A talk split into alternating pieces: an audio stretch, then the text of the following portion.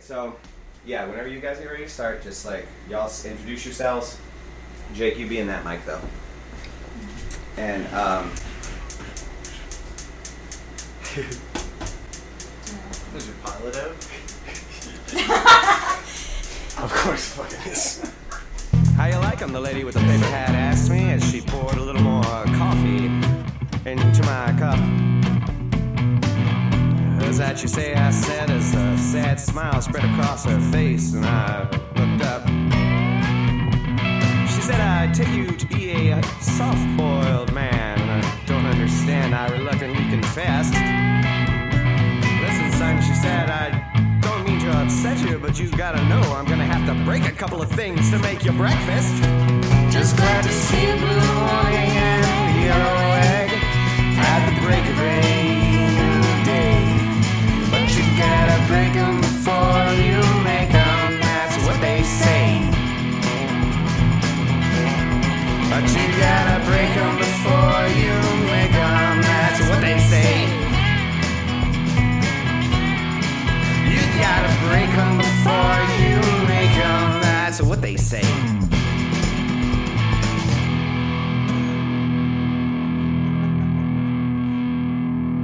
Welcome to How Do You Like Your Eggs, show for people who love to eat by people who live to cook.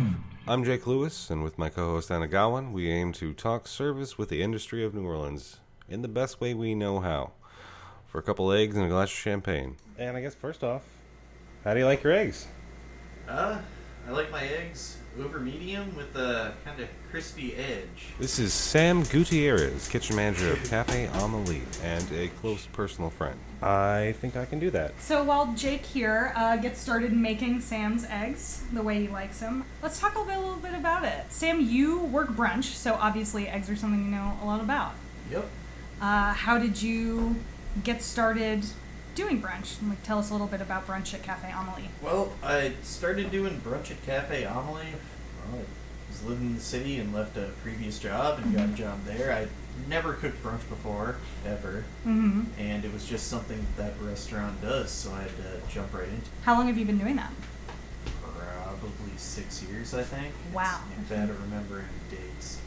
And so, for our listeners, we are just coming off the back of Mother's Day, which is potentially the worst, Worst. brunch shift you can possibly work. Yes. Uh, so, I guess on that side note, how was your Mother's Day brunch? Oh man, it was uh, it was great.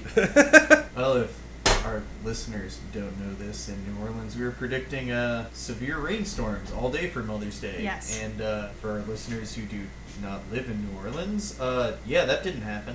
So my restaurant, which is mainly outdoor seating, we sort of had to hedge our bets and not seat our capacity outside because if it started pouring on our customers, well, then that would just be a nightmare. So less less frantic than usual. Well, that's good. How many covers do you think you guys did for Mother's Day? Like maybe like even two hundred, something around there. All right, that's not bad. Solid, but not crazy. Yeah. Do you feel like you had to make kind of a big adjustment, like moving to brunch from what you were doing at your previous job? Not so much. My uh, previous job was uh, working in a po' boy shop, and so volume cooking was something I was Mhm. already familiar with, and it's- brunch is just volume cooking with eggs, and customers being slightly more particular about things. So, Yeah. I gotta ask, what was the weirdest special request you got? Well, we had a request for a person, and no joke, salt allergy. No. I'm uh, I'm not a scientist. I'm, Maybe. Yeah, you you'd think that that would be fatal. But, yeah, I uh, mean, considering that's like in your blood and all. you know, Yeah. your body can't exist without salt in it. exactly. Oh. So Uh, how did how did you get around that? I told my server that that was impossible. We're gonna serve it the way it is. Did they die? Like Not- you can't not leave that me I've- hanging. Not that I've heard. Not that I've heard. okay. There we go. We're probably gonna get a really angry call after this. It's like that was my mother, actually. Well, your mother's not dead, She- so there you go. Happy Mother's Day. Um, no, we personally, um, I also work brunch actually. Um, so this is something that I find really like interesting to talk about. Uh, had someone send back a smoothie because it was too cold. Yeah, Wait. yeah. Just like I just, Just want roll you to back like a little bit. marinate on that for a minute, like I did when it happened. Um, Did Did you warm it up for him? no, they just didn't want it. So Do they not understand how like time works? You would think that maybe you could just say, "Well, give it a few minutes. I promise that'll fix itself." But no, sometimes it's better to just walk away. You know, Yeah. No, let the I, customer have it and just walk away. or not have it and just sit there smoothieless while they contemplate the concept of time. No, I think it's I think it's really interesting to kind of like talk about brunch and like working in the service industry during brunch because for people that don't who don't work in restaurants or don't work in the service industry at all, I think there's kind of this perception of chefs and like what our lives look like and it is very much like oh, you work like really late nights and then you like go out and you don't sleep and then you know, and I think it's totally different when you work in the morning and like kind of have to like be a productive human after the fact and like go throughout the day. How do you i mean do you feel like i don't know your experience is a little bit different than like your peers who work in more traditional like nighttime We should restaurant also point out, I guess, at this point that Sam also works in the French Quarter, which is just a weird animal in and of itself, and especially like not really geared towards day people. daytime living no definitely not Well, it's geared towards daytime drinking, so. no touche Yeah, that is fair. Uh, yeah, I'd, I'd say that working days does sort of give you a slightly different perspective because so many of your peers are complete nocturnal animals. yeah I mean, definitely they're waking up when I'm in the midst of service, uh, just how they're dealing with purveyors, uh, just how their idea of the restaurant operates is insanely different, and that's whether they have a day crew coming in before them or Mhm. if they're just opening up for only dinner. yeah But uh, I mean, it's honestly what I've mostly known. I've certainly worked nights before in Yeah. my career, but I've done majority days for most of what I've done. So it's something that I'm used to. But yeah, I don't get the getting out of work at one in the morning Yeah. to go close out the bar and then do God knows what, turn around and wake up at two to do it again. Mine is just the same thing, but hours earlier. no. I should note that I am a ex sous chef who used to close down bars frequently, but am now a baker. Uh, and also am that weird guy you see who's kind of drunk at like three in the afternoon. Yeah. So I also super relate to this. Oh, that's a nice thing about working in New Orleans, though, is that you can we can be that drunk guy at three in the afternoon. It's not that weird here. Um, yeah, we don't close down bars. We uh, go and drink mimosas and record a podcast in the Mhm. middle of the day instead. And open bars. And open bars. There you go. What is it about your current job that has made you stay for six years? Well, they're paying me good money. The work's not that bad. The owners aren't that bad. And uh, as hectic and crazy as working in the quarter is, at least it's stable. Mm-hmm. Like there's there's always clientele. There's the slow season isn't even that slow. Mm-hmm. Uh, Yeah. I haven't had a good enough reason to leave. I guess.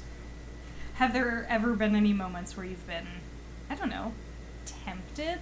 Because I think a lot of people, whether you like your job or not, there's kind of always been a moment where maybe Oh. you're like, wow. Yeah, someone come in and they said they had a salt allergy.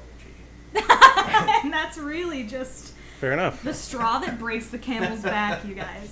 Think about that next time you go into a restaurant and lie about having a salt allergy. So I guess on the back end of that, like, why did you first start in the service industry? Yeah.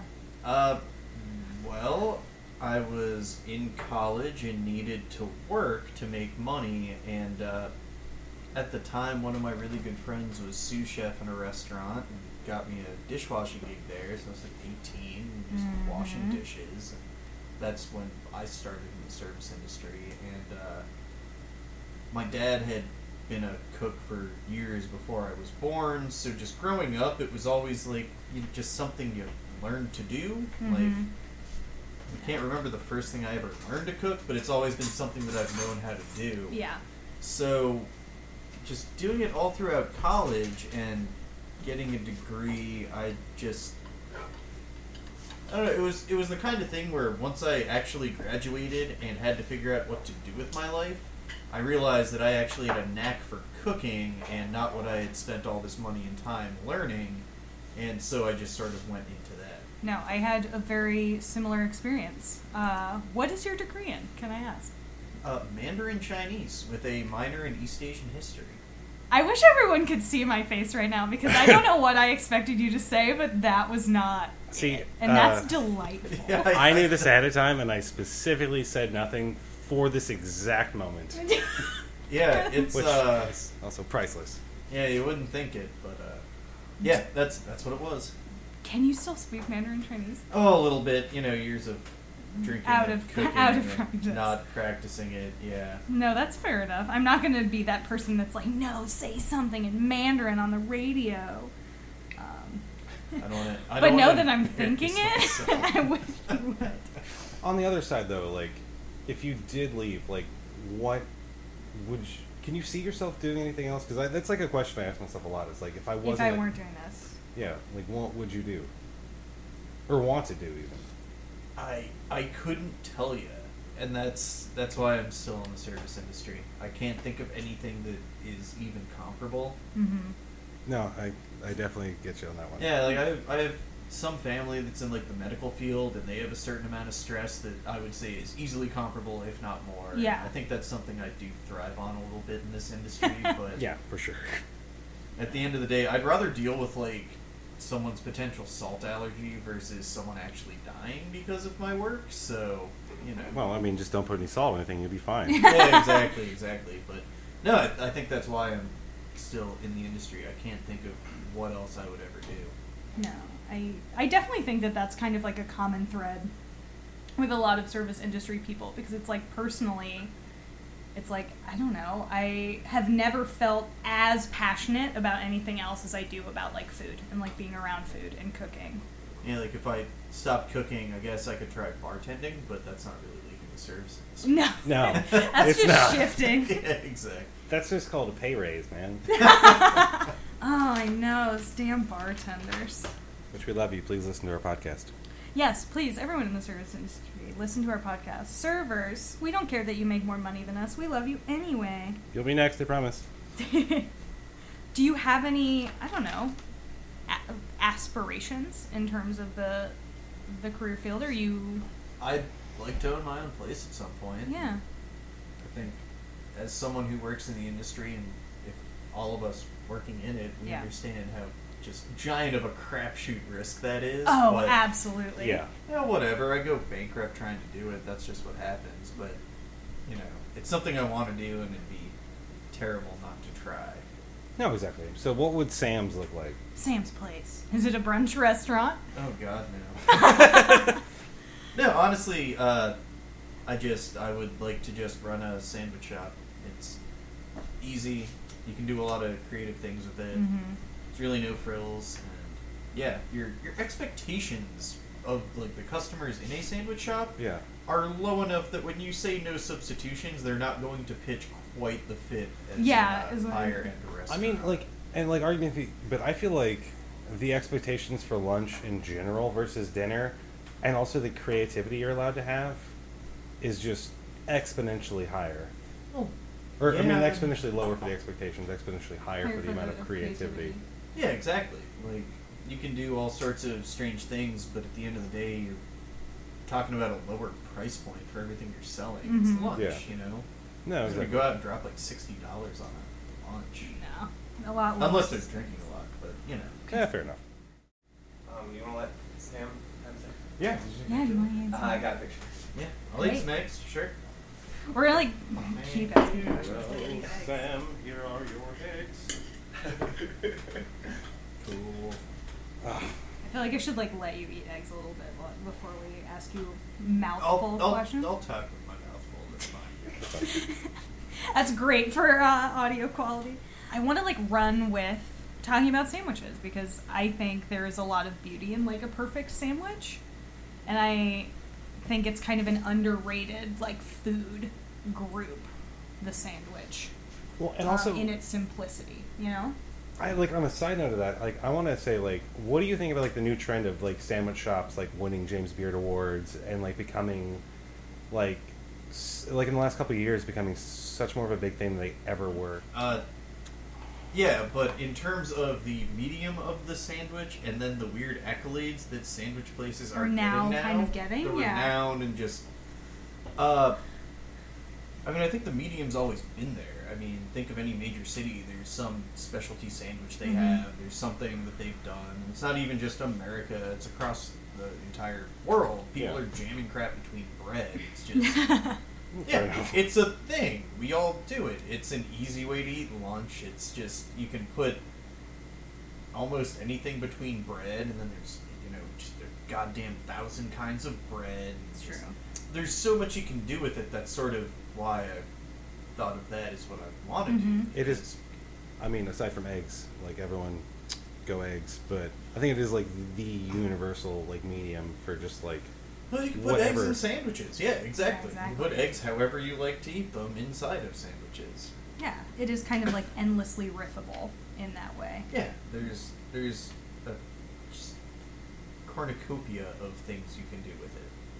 But uh, the accolades for it is, I don't want to say I don't like it because if someone has their business and are getting renowned for it, accolades and awards and whatnot, that's great. Like I, Mhm. I'm not gonna poo-poo someone else's business and what they're doing, but at the same time, like I don't know, winning major awards for making sandwiches. I don't know. I can't even. The more I talk about it, the more it just seems like a thing that's totally fine. There's nothing wrong with it, but I mean, it's a sandwich shop at the end of the day. Yeah. No, I, I get what you mean. I think there is kind of a a like preconception about like, oh, well when you talk about like the James Beard Award or like Bon Appetit or whatever, we're talking about like a certain not caliber because I you think would that's think it would be a caliber of restaurant, but it's not. Yeah. Yeah, I guess caliber is the wrong word because yeah, because it's not saying that like you obviously can't make places that win would be of that caliber, but just uh, maybe just certain style of restaurant. Yeah, no, I think people often kind of exclusively think about like fine dining and like really well conceived food as like being like really upscale, like super conceptual. But I guess we're living in a different era. We really are. Uh, what is it? They had a Michelin star awarded to some dumpling stand in a I was just Yeah. market in what, reading Hong about that. Kong? Yeah. I think so. Yeah. And then, like on the same note, like I think there's like a shift and more respect for lunch, just in general. Yeah. And like Yeah, yeah, yeah. than there has been in a very long time. I think people are just starting to shy away from the pretension of high-end restaurants. righteous. Yeah, no, definitely. I think people are kind of yeah coming away from almost like the Not that like people who work in those kinds of restaurants are pretentious. Like that's not what I'm saying. But I think it can be really intimidating to think Yeah. about like fine dining. Well, and especially like And- when you're spending like you're going out, you're spending this much money, you feel like obligated to buy like a bottle of wine or some nice booze, as opposed to like you can just like crack a couple beers and eat a really good sandwich, Sandwich, and like yeah. have the same quality of food. Totally. And like I think that that has been a thing for like a really long time, that has kind of been relegated to like more of like a blue collar thing that is just like now coming to the forefront. Yeah. And also, I think uh, at least our general age group. I remember like the haute cuisine trend being a joke as I was growing up. And it's like here, spend eighty dollars on a piece of parsley on a plate, arranged just so. Yeah, it definitely seems like yeah, I think people The, are like- starting to go away from that more and more. You know, Yeah. as a as a man who s- made a large amount of money putting a one cherry tomato over two slices of oranges on the side of a plate, I can absolutely be happy that that is that died.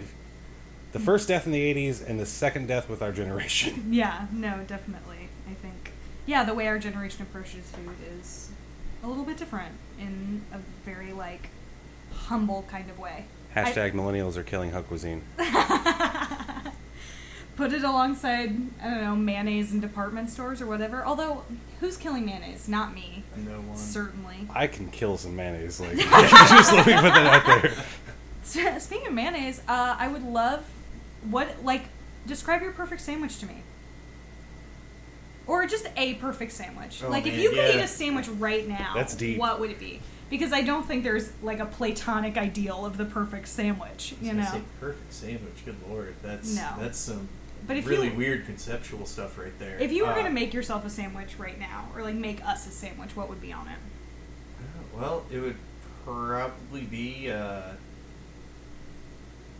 like twelve grain bread, Mm-hmm. green mustard, Okay. mayonnaise, arugula, Roma tomatoes, uh, ham, and turkey. Because I have that in my fridge at my house, and that was what I'm gonna go eat after this. It's on Fair the brain enough. a little bit. yeah, it's you know it's a thing I have, but uh, I mean, perfect sandwich. There's so many variables in a sandwich. It's like to some people, it's going to be a cheesesteak, could be Mhm. a Reuben, could be a Cuban. There's you know, Listeners, it's- a Reuben for me. I'm just gonna. Yeah, that Jake's there. perfect sandwich is in fact a Reuben. Yeah, I mean, do you feel like I don't know the the po' boy in the category of sandwich? Like, how do you? I don't know. Do you feel like it is almost too regional, or that it has to like fit too many guidelines to kind of be the same thing? I mean, having spent A long a time, few years, yeah, like making po' boys myself. Uh, I don't know. I mean, I, I think the only thing, and I'm not sure if this is what you were asking, but like seeing po' boys existing outside of like the Louisiana Southern Gulf area, hmm the only thing I can really question about it in terms of like authenticity, Yeah. or if it is a po' boy, is more related to like what their French bread's like hmm than really any other factor. Because you want to put, I mean, there's you got your cheeseburger po' boys, there's shrimp, there's roast beef. Yeah. there's- you could make pretty much anything on French bread and call it po' po' boy, boy. but it's got to be French bread. Yeah.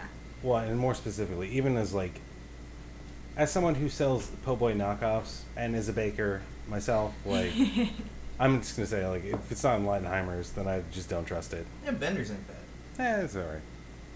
No, I mean, I kind of feel the same way about um, going somewhere and like seeing like a banh mi on the menu of somewhere that is not like exclusively a Vietnamese restaurant. I'm like, you know, I feel like you got to meet a lot of qualifications, s- bread especially, to kind of like make a really good um, banh mi. Because for people who maybe don't live in New Orleans, like our Vietnamese population is so kind of like expansive Oh yeah. that. Uh, Well, and I mean, like, I mean, There's so honestly, many- like, if you're just if you're not doing Dong Phuong, you're just you're not. Oh, oh also, please, uh, please sponsor us, yeah. Dong Phuong. I can't imagine what your price point is. You sell loaves of bread for like twenty cents, so I mean, I would do a? I would do a Dong Phuong ad for twenty cents. I do it for a fucking king cake. Fair enough, man. At the like at the end of the day, like when you were leaving a shift, maybe it was shitty, maybe it wasn't, maybe it was actually a really good day. Like, what do you look back on and are like, that is kind of what made this day like worth doing, or like worth doing again, coming in tomorrow and doing the same thing. Like, is there kind of something you would point to and say? That's a good question. I know. Um, it's a weird thing to think about. Honestly, I think it's just because I work days, and so Mhm. I have a night shift that follows me. and I've been doing this for years. There's just some certain element of going in in the morning and having to see the aftermath of an entire different service that I had no part in, really. Like, I don't know how many covers they've done. Mhm. I'm not sure exactly what happened in the kitchen, and just being able to take that make it into my own service and get all my prep done, get all my service out, make Mhm. people all this food, have my staff doing what they're doing, and just somehow taking like this disorganized chaos, and it's not like it's that disorganized, but still, just No, you know what- going in moderately blind and being able to somehow, you know, make money for the restaurant. Like, we, that's my living. It's just going in and somehow making all this happen. Pulling it all together. Yeah. And I mean, it's honestly, as as much as I hate those days, it's the days where it's like really weird going in, Yeah. and like somehow it's like I I managed to do it. Mhm. I I beat that obstacle, and yeah, that's that's the end of the day. It's Yeah. great. Do you still get like? I mean, for me, like personally, like I always had this weird, like addiction to just like clearing the rail and that weird like adrenaline rush you get off of like just clearing a rail of tickets and just like seeing that emptiness. Oh yeah, like no, the sti- yeah, that's still that, that, that ain't just you, man. Yeah, no, that like addictive sound of just like stabbing a ticket Oh, yeah. after the fact. You're just like, oh, Oh, yes. so satisfying. just that that breath you get to take when like the last ticket gets stamped and before the machine starts croaking at you again. Oh, it's yeah. Um, and like that that weird moment, like you'll get like three hours of just getting crushed and that like one half of a cigarette like right outside the door. We should turn this into an ASMR podcast instead and just do like ticket punching sounds, like sliding across the rail instead. I'll just do the inverse and we'll buy a ticket machine and just constantly run tickets. there. I will absolutely not listen to that. It's just gonna haunt my dreams. I- As yeah, though, I was as about to though say- it doesn't already. Actually, that sound Yeah, I already hear that in my sleep. Thank Yeah. you. Yeah, I think that's universal. definitely. Yeah. I was uh, just thinking to myself, I was like, how could I be more anxious at work? Do you? Because I have like kind of an identical experience at the kitchen where I work, like working in a day crew and coming in at the beginning of the day to see like kind of what the night crew Yeah, has it- done, and then left. Yeah, and then kind of at the very end of my day, like seeing them come in, and there's just like this little bit of overlap. Have you ever felt like there was any like tension between the day crew of your restaurant and the night crew of your restaurant? Not necessarily like negative, but I don't know. I feel like there's almost like a competitive nature where I work um, between like working in the day and working at night, and like you want to compare those experiences. I mean, I've certainly encountered it once or twice Mhm. because, I mean, I'm just constantly prepping or doing something, you know, if everything I've done is set up, I'm just prepping for my night shift so they can come in and do less, and it's Yeah. just, I mean, that's what you do, Yeah, right? Yeah, definitely. exactly. Yeah. So I've, I've certainly had some employees who feel like slightly put out where it's like, well, they're not doing as much. Yeah. Oh. hmm well, yeah, But And then you that's can- just that's just what we do. No, I'm- just kind of yeah. honestly, if I can have a day where I'm leaving my night shift coming in with pretty much nothing to do, then I feel like I've succeeded. Yeah, no, because I think there's something very like satisfying in its own right about being like now you can just have like the best, smoothest service. Here's your Possible. prep list. There's two things on it. Yeah, exactly. Have fun, guys. I also like. It's not. I wouldn't necessarily file it under competitive, but that's like when you do everything that like they could do, and then you get like kind of competitive with yourself. There's like, can I knock everything out for the entire day? And you have that drop the mic moment on your way? I way guess out. that yeah, that that would be the competitive edge to it. Yeah, where it's like, hey, by the way, I did all my prep and, And all your yours. prep. Like, oh, you're welcome. I'm gonna go drink a beer. Okay, bye. what is? uh I don't know. I guess what would be the most?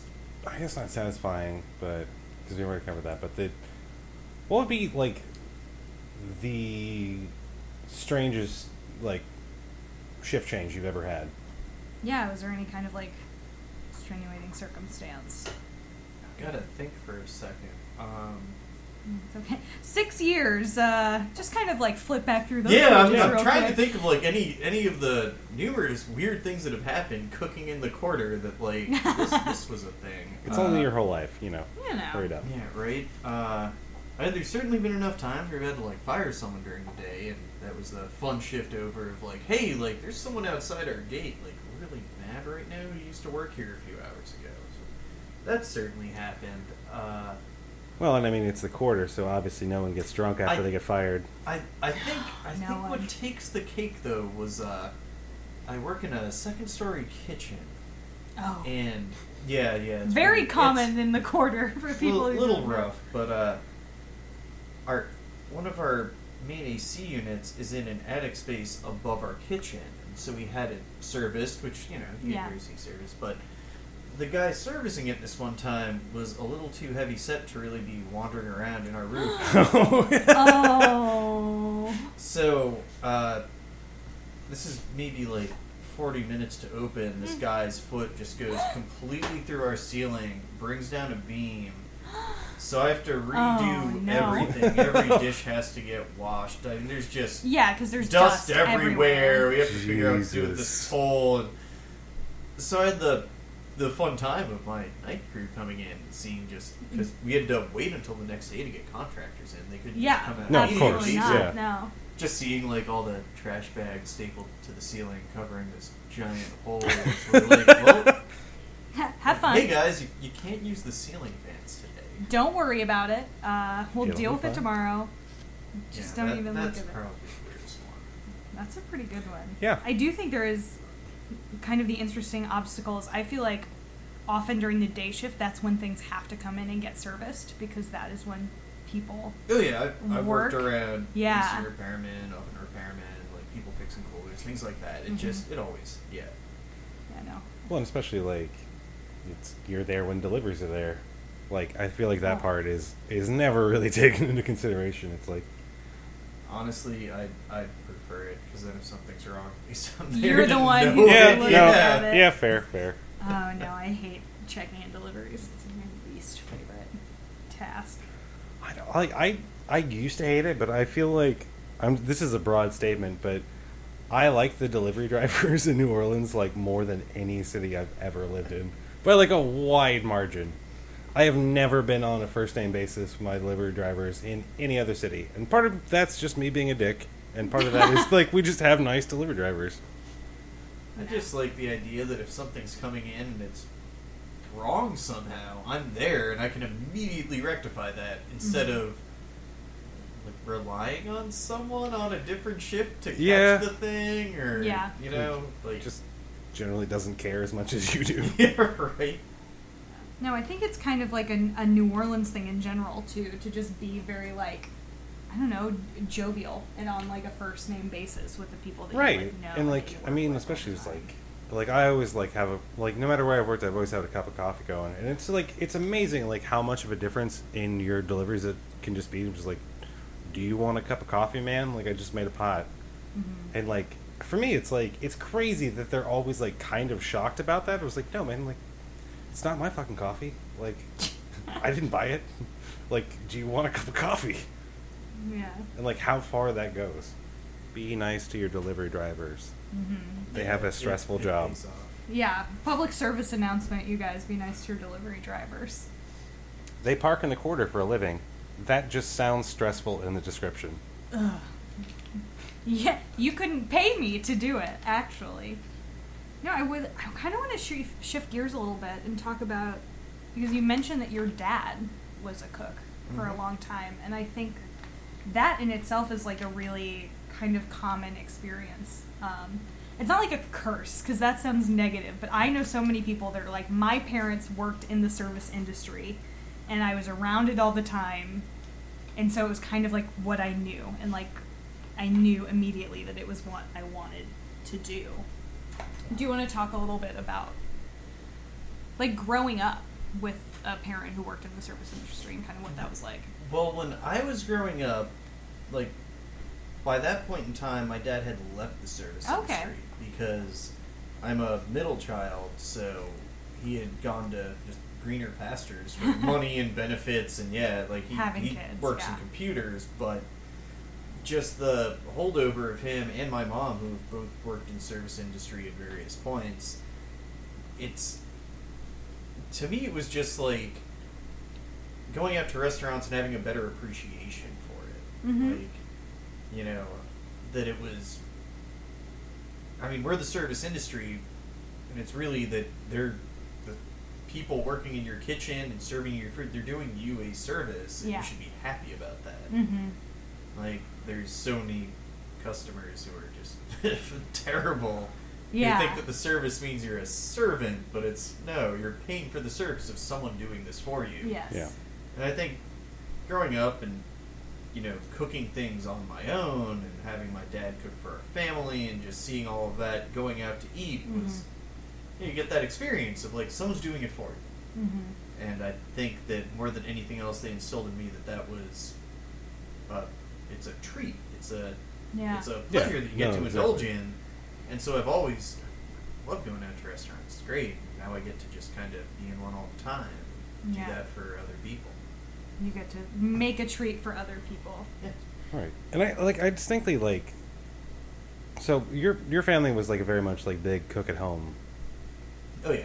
Oh yeah. All right. So yeah, like I definitely like I think that like uh, that's lost on like a lot of people who grew up eating out so much is like Mm-hmm. that it was like an experience. Like you go out, you like you have like oh yeah, we'd go the out, special like, moment. You know, maybe once or twice a month or something. I mean, No, no, exactly. Like same. yeah. so when we did, it was it was uh it was an experience. And the other thing, probably the better part of all of it, is if you weren't behaving yourself, they'd just drag you out to the car and you get to sit there. and think about all Yeah, the you wonderful eat- food you're eat not from the dog bag, and yeah, Yeah. Oh, yeah, man. because you should behave yourself in a restaurant. Yes. Yeah. And if you have kids, you should make them behave themselves in restaurants. that that is Yep. respect right there. Is there any like one experience that when you look back on like being a kid, you're like, oh man, this was so memorable. I'd say there's like two. One is specific and one is a bit more general. That's so okay. uh, both my parents are New Yorkers, so I grew up in Western Massachusetts, but Hmm. we would go down around Christmas and go see friends and family down there. And, uh, you would go and uh, I mean I can't even remember the first time I did it, but going out to like Flushing, Queens, and eating dim sum. Oh just the- wow. Somehow organized chaos of all these people wheeling around steam carts full of like various pots of things you get to point at and get. That was just uh, it was just an experience that made me really, really love restaurants because if you haven't done it, you should. It's great. It's uh, it's better than brunch. It's Chinese brunch. It's it's delightful. But uh, Fair enough. so that was cool, just seeing how like, you know, an entire dining room full of people can be pointing at things on carts, and somehow that works. Like Yeah, the older I got, going down every year and doing this, it just sort of formulated in my brain that like there's like there's something behind all this. It's not Yeah. just people walking out with some random things. It's like no, someone's planning like what's on this, what's on this Mhm. card, like how many people are pointing at this thing. Oh, we have to do more of that. Yeah. Do you do you think that like being like exposed to that culture so young and it being such a formative part of like you growing up is like why you went to college for what you did? Uh, maybe Oh. a little bit, but uh, no, I did that. Uh, my my high school offered Chinese as a language course, and I took it. You were I- just kind of like taken. Yeah, when I was in college, I already kind of knew how to speak it a little bit, so I thought it'd be easy, and that wasn't quite true. You took Mandarin Chinese because you thought it would be easy. It, it, it's easier than doing something else like math. I don't know. Fair enough. Only in the service industry, you guys. You hear someone say that. Yeah, but the uh, the other thing was I have uh, I have a bunch of family on my dad's side that still lives in Spain. Oh wow. And okay. when I was 12 or 13, we went there to visit all our family there. Mhm. Uh, I went to what is, as far as I know, the oldest standing restaurant in the world that's still operational. It's in Madrid. It's called Botín. And uh, just going there and like eating their food, it was really good food, and that was cool. But just the idea that like Yeah. something that's sole purpose is serving food can exist for beyond human lifespans. I mean, Yeah. centuries Yeah. was kind of impressive. It's, Mhm. You know, That's I'm a sure everyone wants to leave some sort of legacy. Yeah. That like was the like, ultimate. super immediate. Is like, oh man, like certainly can't paint like some masterpiece, but yeah, I could totally make a sandwich that could last for a hundred years. Yeah, I mean, especially Sure. like, I mean, you have like your second generation cook, like you have a direct experience with like how. On a side note, me and Sam have known each other for a while, so. On a side note, like I mean, just like your like weekly calls with your dad, like hashing out recipes, like that is like to me like that is one of like the highest points of working in the service industry and Oh, cooking yeah. food is like being able to like share it with your parents, share it with the children, like have recipes that last. Yeah. I mean, I still like I still cook food my grandma taught me how to make. Yeah. Yeah, And I feel like- exactly. It's- you know, there's something we said of food is like a legacy or a more more eternal thing than you. Yeah. No. Yes, There's a kind of permanency in it, in something that's like so finite and Mm-hmm. just like immediately. I was like, you, you know, takes you ten minutes to eat a sandwich, but like that sandwich recipe has been around for three, Yeah. four generations. Exactly, exactly. Like you're you're consuming something, you're turning into poop a while later, but you know, like, the more abstract idea of it, yeah, that could last for hundreds or thousands of years. I mean, yeah. I mean, we have, we literally have, like salt packed sardines on the table right now as a little snack while the eggs were cooking, and I'm pretty sure they've been doing that for God. You Yeah, since- yeah, Rome. Exactly, exactly. No, I do think it's so interesting the way that like when you think about it, food is maybe the most like concrete way that we tie to like memories of like people. You know, it's like food and music are like the two universal things that just kind of transcend and become the way that we like think about our ancestors and like what they were doing. well, it's I like mean, I, I love music. I love art. They're both great, but food's probably the only art form that's necessary to human life. well, That's it's like true. I can't like I can't tell you who was at my like 12th birthday party. I can't tell you the names of my 12 year old friends. I can't tell you the like what we're even doing, but I can sure as shit tell you what we ate. Wait, Yeah. please, please tell me more about what- what were 12-year-old eating Jake's at birthday 12? party.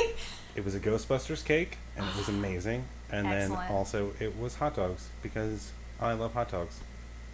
Yeah, I mean, to this day, still love hot dogs. Yeah, I had one yesterday. It hasn't changed. Still love hot dogs. Another thing that people have been doing for a very long time that is still wonderful. Here's a question: uh, Approximately how many meals have you eaten over a trash can? I've lost count, man. That's- oh man. Yeah, there's there's just that, that great cook stance where you're sort of hunched over a little bit over the trash can, Yeah. elbows out. And you're Yeah. Well, it can't fall on your coat, so you gotta like yeah, you gotta back sort of up a little leaned bit. over the trash can. Mm-hmm. And I mean, that's that's got to be universal. I But, don't care yeah. where you're cooking. Yeah, but That's- it's that's- like yeah. you can't get it on your coat. There's like this perfect. I, I want to say like 35 degree angle for eating over a trash can, where it's like you can't go the full 45 because it will start to hurt your back, which is already hurting.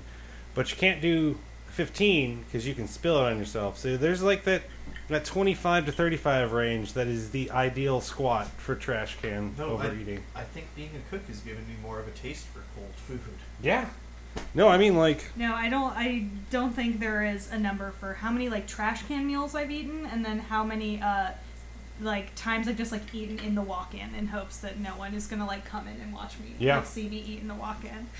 It's kind No, of like I mean, like I'm I'm not gonna lie. Like there have been times where I'm like doing inventory with my clipboard, and I distinctly keep my snack in between pages in the inventory sheet, just so I can flip it back down and hide it. I just imagine you like setting the clipboard down for a minute and No. someone come. Never. No, the clipboard does not. The, the clipboard doesn't move. If you're, I mean, if you're feeling real fancy, you can bring the milk crate into it. oh, and do a little sit. Yeah, Whoa. but you gotta do you gotta do Who the are you? You gotta do the Captain Morgan leg, like you're about to stand up at all times. And, uh, sittings for cigarette breaks. Meal breaks are taken very quickly. in the trash can. Um, do you do you eat eggs every day as a brunch cook, or are you kind of like not over eggs because that can't happen to people? Uh, I'm not over eggs, but no, I I just don't eat that much at work. To be honest, That's I'm too fair. damn busy. Yeah. Yeah, eggs are like something I'll do on the weekend now, like when I'm not working. Not like normal people weekend, but like my No, like Your Monday, yeah. Tuesday. Yeah, Yeah, exactly. exactly. My off schedule weekend. Yeah, that thing. My favorite is when people are like, "Oh, what are you doing this weekend?" And I'm like, "Like the literal weekend or my weekend, which is Wednesday, Thursday?" Because you know, actual weekend, I will be here, and you know that because you'll be here too. Service announcement: If you know any cook who works on the week or who doesn't work on the weekends, they're not that good at their job. This is the kind of thing that later uh, Asher is going to be like, "No, maybe I shouldn't put that in the podcast because that could be a little bit of a turnoff." What are you gonna do? Write us a bad Yelp review? Uh, we're immune to those here. Find us, Yelp. I dare you. What is it that I've when people are like, "Oh, they hate us on Yelp," like those little stickers. I love that. Yeah, they're Oh, great. What was I going to say? sorry, I derailed us. That's my bad. No, that's okay. Oh, I had it. I think part of it's me, part of it's just that we just finished a bottle of champagne. Uh, I mean, yes. Um, it's not a brunch conversation unless you're drinking a mimosa. I will say that much. No, I was gonna say, uh, do you ever get the opportunity to go eat brunch? Uh, I I guess As- I could. But I'm you'd sure there rather are not. places that do Monday, Tuesday brunch. I'm sure it exists somewhere. It's got but to. But As a just no, I'll eat breakfast or Mm-hmm. I'll eat lunch. I, I I'm not a big fan of brunch personally. I'm glad it exists because it pays my bills. Yeah. and that's great. but uh, Yeah. no, I, I I feel very secure in myself getting drunk at breakfast. I don't need to. You make don't a need new a meal. special meal Yeah. for it. There's make no a new meal to do pretense. this. Yeah. No, I I think that kind of like brings up an interesting thing where it's like this concept has always been around. Like, oh, eating on the weekends, like drinking while you eat, like breakfast, but it feels like like capital B brunch has become this very like millennial like last few years thing. Like people have this conception of what brunch is now as opposed to like I mean brunch has always been a thing. There's Yeah. always been brunch. Uh, honestly, and I think it's a big part of it. But I think in our generation, and I'm Mhm. not sure what the cause is, and maybe this is all just anecdotal, but I think the uh, like the American drinking culture has seen sort of a resurgence in our particular generation. I don't know if it's because Yeah. life is just miserable and we want to get drunk, but you know. That's not untrue. I think that might be part of the the new chicness. Of, yeah, like it's the more millennial acceptable version of the martini lunch. yeah, exactly, exactly. Like You're saying a modern day Don Draper would be drinking a mimosa. eh, Oh, probably he- an Aperol spritz man. Oh, there Yeah. you go. For sure. Okay, speaking of non sequiturs, did a- either of you guys see that New York Times opinion article that was like the Aperol spritz is bad? Why are people drinking them? And it personally offended me. I mean, I don't hate that. Like, I'm it's not a bad like, cocktail. I'm a Thank Negroni you. man myself. Like, if I'm drinking Aperol, like, You would rather have a Negroni. yeah, See, because and- like and- I don't know. I like I love Campari, but I'm old now, and it gives me heartburn. I like Boulevardier's not bad. It's Yeah. okay. I'm Yeah. young and Campari gives me heartburn. Um, I, I had, I had the. yeah, right? Campari Yeah. sounds great. I know what we're doing after swear this. to God, it's not that bad. You gotta try it. I used to live with a bartender, and I swear to God, he swore by this: Campari and Coca Cola. That sounds good. I would totally drink that. Yeah, you know give what? It, give it a oh try. my god. Okay, pro Folks tip, at home, everybody. Yeah. give it a try. Campari and It, Coke. it's better than it sounds, and maybe not as good as you'd imagine, but still. no. Yeah, but at least we have a plan for the wrap up.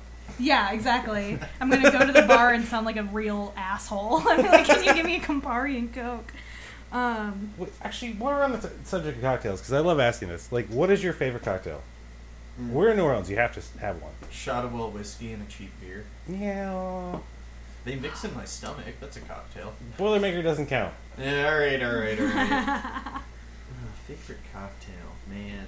It doesn't have to be good. I, I don't really drink cocktails that often, but yeah, probably either like a Boulevardier or maybe an old fashioned. I mean, I- yeah, yeah. I mean, I'm a, solid. I'm a whiskey drinker. Uh, actually, you know what? And I will say this, and it is not what you would think living in New Orleans, but an actual daiquiri, not a New Orleans oh, like a daiquiri, Hemingway Yeah. an kind actual daiquiri. Yeah. rum, and some sugar muddled with lime and ice. Like that's when it gets hot as fuck down here, man. That's that is That's a good. good drink, and it's not quite as diabetic as the normal New Orleans daiquiri. I mean, like, don't get me wrong. Like, I love that, but like, come come July, you can just find me outside of Gene's. fair enough. Oh, I do love. I I have a very distinct weakness for a frozen cocktail. You know, I do think it's interesting that it's like okay, well, some kinds of cocktails and drinks are like acceptable to drink at brunch, but if you're like, oh, I'm gonna order an old fashioned at brunch, people are gonna be like, I like, I don't What? know. Like, I is feel like beer a brunch drink? have you ever had a beer mosa? Yeah, actually, yeah. That's that's usually what I drink on the I weekends. love a beer mosa. that's uh that's just a brass monkey to those of us over our thirties. Yeah, sorry for that. But, I don't put my pinky up when I drink a brass monkey. but a beer mosa, different story. You're right. You're right. The weight differential is different. Different cocktail. Okay, so I guess we're we're kind of getting to the end of wrapping up. What is your favorite place to eat right now? Like, Oh, that's a good. In the in New Orleans, my Yeah, favorite yeah. place to eat. Yeah. sure. Oh, Doesn't have to be all uh, all time. Just like yeah, what yeah. should I go no, right now? Recently, one of my favorite places to eat, Small Mart. Really? I fucking love small. Yeah, Mart. Yeah. The, the people who know about it say the exact same thing. Dude. And like as a avid omnivore, Mm-hmm. they have no meat on their menu, I and know. god damn, it is still so good. the food. I don't know. I love it, but like, I just remember like what was there before when they like used to sell cigarettes that were like slightly unwrapped and oblong shaped for like three bucks. I miss I miss the I miss the dirty cheap quarter cigarettes that were even better than Sydney's. Yeah, that, that is nice, but uh, paying five bucks for like a pint container of curry is also really, really Yeah, nice. Yeah. I can't say no to that. It's definitely a hidden gem for people who like have never been there. Like Yeah. excellent plant based, just like delicious cheap Yeah. food. It's Like- quick. It's cheap. It's in a place that you're not going to get just Mhm. swarmed by tourists. Yeah. They had some right up, like right before French Quarter Fest, and I was like oh, scared. Yeah, yeah. It was like places to eat during French Quarter Fest, and they were on that list, and I was like, God damn it! Dude, that is such a New Orleans feeling of being like, oh, this like really great restaurant that like only locals know about. Like, there's never a line, and then all of a sudden, it's like, oh, Southern Living magazine. It's like, How how much were they trying to sell Gene's for? Oh god, it's in Oh. the millions, right? Yeah, it was like five million bucks. Yeah, so Oh. there there you go. Yeah, Yeah, That- exactly. that is the proper reaction to that. Oh man, it's I like, don't oh, I'll know, go it's get my like- hot sausage somewhere else, I guess. Yeah, guess. right. No, no, I won't. make a stand. Though I, I will say this about New Orleans food, I, I wish that that was more of a well known po' boy. Yeah, The it's hot I feel, like, I feel like yeah, for Yeah. how ubiquitous it is in this city, I feel like people know about roast beef or shrimp or oyster. Yep, totally. And those are things they think of, but like I feel like that would just give them a better idea of just heat level in food in this city and like what Mhm. we find just day to day acceptable and it's like hot sausage. Like maybe maybe just at the airport have like a Mhm. chopped up patty with toothpicks and it's like eat this and then you know where you can go eat. Right, it's got as soon as people it's get got off hot the sausage plane. in the name. Yeah. Um, do you feel like you had to go through any kind of like adjustment period when you moved down here from like what food was like growing up in Massachusetts and Oh like, the well food down here or did you just kind of like take to it immediately and really well? I'd say I took to it pretty immediately and pretty well. Uh, See that's how you Weirdly know you're enough, a food my person. yeah, my Yeah. my dad was cooking black eyed peas for us on New Year's when I was growing Oh, up. wow. I didn't know that was a like Southern thing. southern thing until I moved here. But uh, I always grew up learning to try everything and Mhm. eat whatever the hell was in front of you. Well, I mean, I feel like having constant exposure to like New York, like Yeah. kind of yeah, yeah, broadens your totally- yeah. palate. I had a I had a decently broad spectrum of weird foods I've eaten. Mm-hmm. That uh, yeah, all the stuff down here it just didn't raise an eyebrow. It was easy. Well, I mean, like having like a classical Spanish family and like going back to Spain. And Oh yeah, that, yeah. like, Yeah. I've, I've eaten enough weird pig parts that I'm just not phased by it. No, your your food education was certainly like diverse. I feel like when you were a kid, um, and I had a really similar experience. Like my parents didn't work um, back of house; they were both servers um, when they were younger, but they were huge foodies. And so growing up, like they always took me and my sister to like different restaurants. Like we ate like Indian food and Thai food, and like this was in like Missouri and then Metairie. So um, you know, definitely not uh, mainstream at the time. Um, but I feel like there are so many kids that like don't have that experience, and then that's how you get fucking picky eaters as adults, and I don't stand for that shit. Or Right. I will I will put my counter story out there of growing up in the food desert that is Alaska and having two parents who are terrible cooks. I'm sorry, mom. I know it's right after Mother's Day, and you're probably gonna listen to this. You got like you got like ten good dishes, but like Um, I'm sorry to for to break this to you. A lot of the food was bad. so you were just like totally out there to like try and improve your. No, I just like had to learn how to cook at like ten. Aw. in the food desert. Well, I mean, like I'm coming from like two commercial fishermen was like it's really hard to fuck up like good Copper River salmon. Mm. Like so, it was like you're just like the food is the ingredients are good, the preparation's not so good, but like all of my like neighbors and stuff and like grew up around in a huge amount of like Filipino immigrants and like Native Alaskans, and it was like I could just like bring salmon over to their house and it's like, can I just come over here for dinner? Like I, got, I brought all the ingredients. Can I just eat I'll with you guys? That's so funny.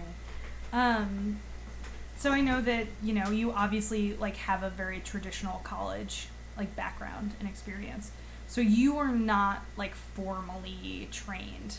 No, no, never. See, I'm not either. Um, I've only kind of had like on the job experience, although I work in pastry, so it's a little bit of a different animal. Um, but I know I would love to like kind of ask you about do you feel like people's perception of you has been different at all as someone who doesn't have formal training and is in kind of like a higher position in your kitchen? Or do you feel like that kind of thing just like doesn't fucking matter to the people you work with? I feel like it just doesn't really matter that Yeah. much. I mean, our industry is so skill based that Yeah, it, definitely. You, you could go to school Yeah. and be terrible.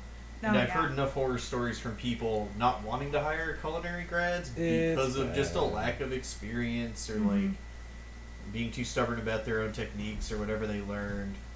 But uh, yeah, no, I've, I've never encountered anything like that. It's Mm, certainly it seems like against back of house is uh, if you can do what you're supposed to do, then like no, no, one, cares. cares where you came from. Yeah. Yeah. And I feel like that's especially true in New Orleans because I had come here I was gonna say you are formally trained, Jake. Yeah, yeah. Right? Like I, uh, I was from W, or I graduated from WCI, and many years ago. Uh, but yeah, like, and it w- like I feel like on the West Coast, especially growing up in like kind of the Food Network generation, like it Mm. was more important, and then like who you knew, what like what your grades were in culinary school, who were your teachers, which ones gave you recommendations, in like a super saturated market of like everybody competing against each other, like people sabotaging prep just to like get up a station Wow. on you. No, that was the thing. Yeah, like straight up, like I knew guys who would take their prep home with them.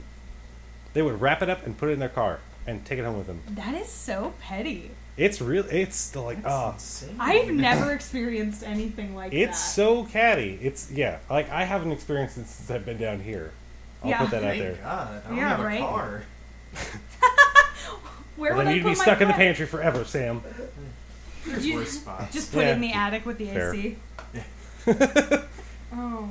But yeah, I like I haven't experienced anything like that down here. Like it really is just like it Mm-hmm. doesn't matter like where you're from, what your culture is, like level of skill seems Mhm. to be so much more important than any kind of Yeah. Well, it's like there's not really a culinary school. I mean, there is now, I guess. There's one at Nicholls, and then they just opened one like in New Orleans. But I feel like well, there's one people- Delgado, right? Is there? Does Yeah, yeah, Delgado yeah. have one? There's Yeah. a culinary Okay. program in Delgado. Yeah, yeah. I would I worked with a couple guys. Yeah, who there's enough restaurants here that it just Exactly. doesn't matter. Matter, if, you have yeah. the, if you have the skills, and especially in this city, like knowing people helps. But Yeah, I mean, certainly, if you have the skills to go into a restaurant and just start running right out the gate, then the you're- skills you're to pay the fine. bills, Yeah, as exactly. it were. then you're fine. It well, just, yeah. and like even like even on the West Coast, it was like it was based on like those kind of accolades could get you in the door, but like if you couldn't cut it, you just couldn't cut it. Like if you suck at cooking, you're gonna get yeah, you're gonna get canned. It's just how it works. We're a skill-based industry. yeah. Yeah. Where do you feel like you kind of picked up the most technique, like in your like experience in kitchens? Was there one kind of Uh, job you had that you feel like you can point to and be like, oh, that person was like I don't, such a. I don't think so at all. Actually, I think it's a just constantly changing and evolving thing. Where like I learned more than I thought I did from my dad growing up. Mhm. So when I first started in kitchens, I already had a really weird idea of how things were already working. Yeah. So even just being dish and starting to do some prep, and like I was living with my friend who was a sous at a restaurant, and just it was like a constant evolution. And I think if I was going to point at one thing, it would be growing up and having my dad just show me what is just rote basic stuff, like how Yeah. you're prepping, Right. yeah, how you're cutting up onions and stuff. Yeah, yeah. like, hmm And that's You like know. yeah. yeah, how to flip a pan, things like that. Yeah, totally. But yeah, even with that leg up, it's just every place I go, you're learning Learning something. something, Yeah. Right. definitely. Yeah, I can't pick one person and say they taught me all I know Yeah. because, and even beyond people, I mean, books you read, if Mhm. you see something online, if you're invested in this if you're invested in cooking, like you should be able to pick it up from most mediums you're going to encounter, whether it's a person showing you in person or mm-hmm. a recipe in a book or a video on YouTube or whatever it is. As long as you have the basics down, it's all it's so easy to just put it in place. Well, I'd love your opinion on this. Like, for me, like, I feel like I've learned a ton, especially in, in New Orleans, just like on how community based, like the like how communal like the, the cooking is and just the eating. It's like I've never been to a good crawfish boil where I didn't like steal something from them. I was like, I'm absolutely adding that mine. Like making a mental note of just like, oh, Yeah. this is something I've never. Oh yeah, yeah. I mean, I agree, especially with the boil thing. I mean, I can't remember whose it was, but uh, I mean, I've seen all sorts of things going in boils, but someone had a pack of uh, pre-steamed frozen uh, gout uh, gyoza. I've seen that too. Yeah, never Yeah. thought about that. How is that? I was like just floored. I was like, wow, of course. Like, yeah, why not just cook dumplings in this? Makes Dude. sense. Earlier this year, tamales. Yeah, Game Tamales there you in go. the boil. Tamales and grapefruit Ah. in the boil. It was a game changer Yeah. for me. Genius. There you go. I know. I remember the first time I saw someone put uh, pineapple in a Yeah. crawfish boil. I am so into that. Well, and since it's the name of our podcast, also hard like highly recommend hard boiled eggs. It's weird. It takes a minute. It kind of hurts your fingers, but it's delicious. You know, I can honestly say I've never thought about that, and I can't believe that I've never thought about that. Yeah, of course. Makes sense. Uh, give it six months, and then someone on the podcast is going to say that that's their favorite way to eat eggs. Yeah, Of absolutely. course. One Crawfish boil eggs. Yeah. God damn it. One good crawfish boil season. What is your favorite thing you've really taken away from the service industry that like has like fundamentally changed you in a positive way that like you really feel like has made you just a better person? Or Hmm. Let's get deep. Let's get introspective, Sam. well, philosophical. Yeah. If I had to like pick one thing that working in the service service industry has like given me that made me a better person, it's uh, I don't know. I can drink a lot now. but uh, no, no. I I think there's something to be said for For a high alcohol tolerance. No. Yeah. just uh, basing a career off you know doing something for other people. Yeah. And I think that's at the end of the day.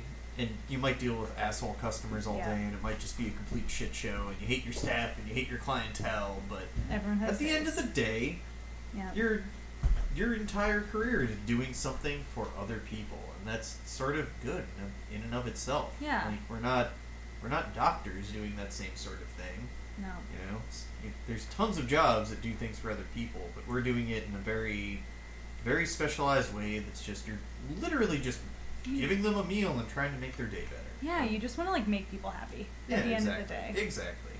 And there's something that if you can take pride in that, that's it's great. Yeah.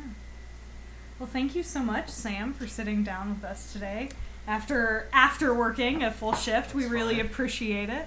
And I think uh, we might have to end this podcast on the way we end every shift at work with a shot of whiskey. Cheers. Thanks Cheers. for having me. Thanks for the eggs. You've been listening to How Do You Like Your Eggs? It was produced by myself, Jake Lewis, Anna Gowan, and Asher Griffith. This is a production of Cicada Radio. Please visit us at cicadaradio.com to learn more about the shows. Subscribe to our newsletter or to pledge your support. We appreciate it.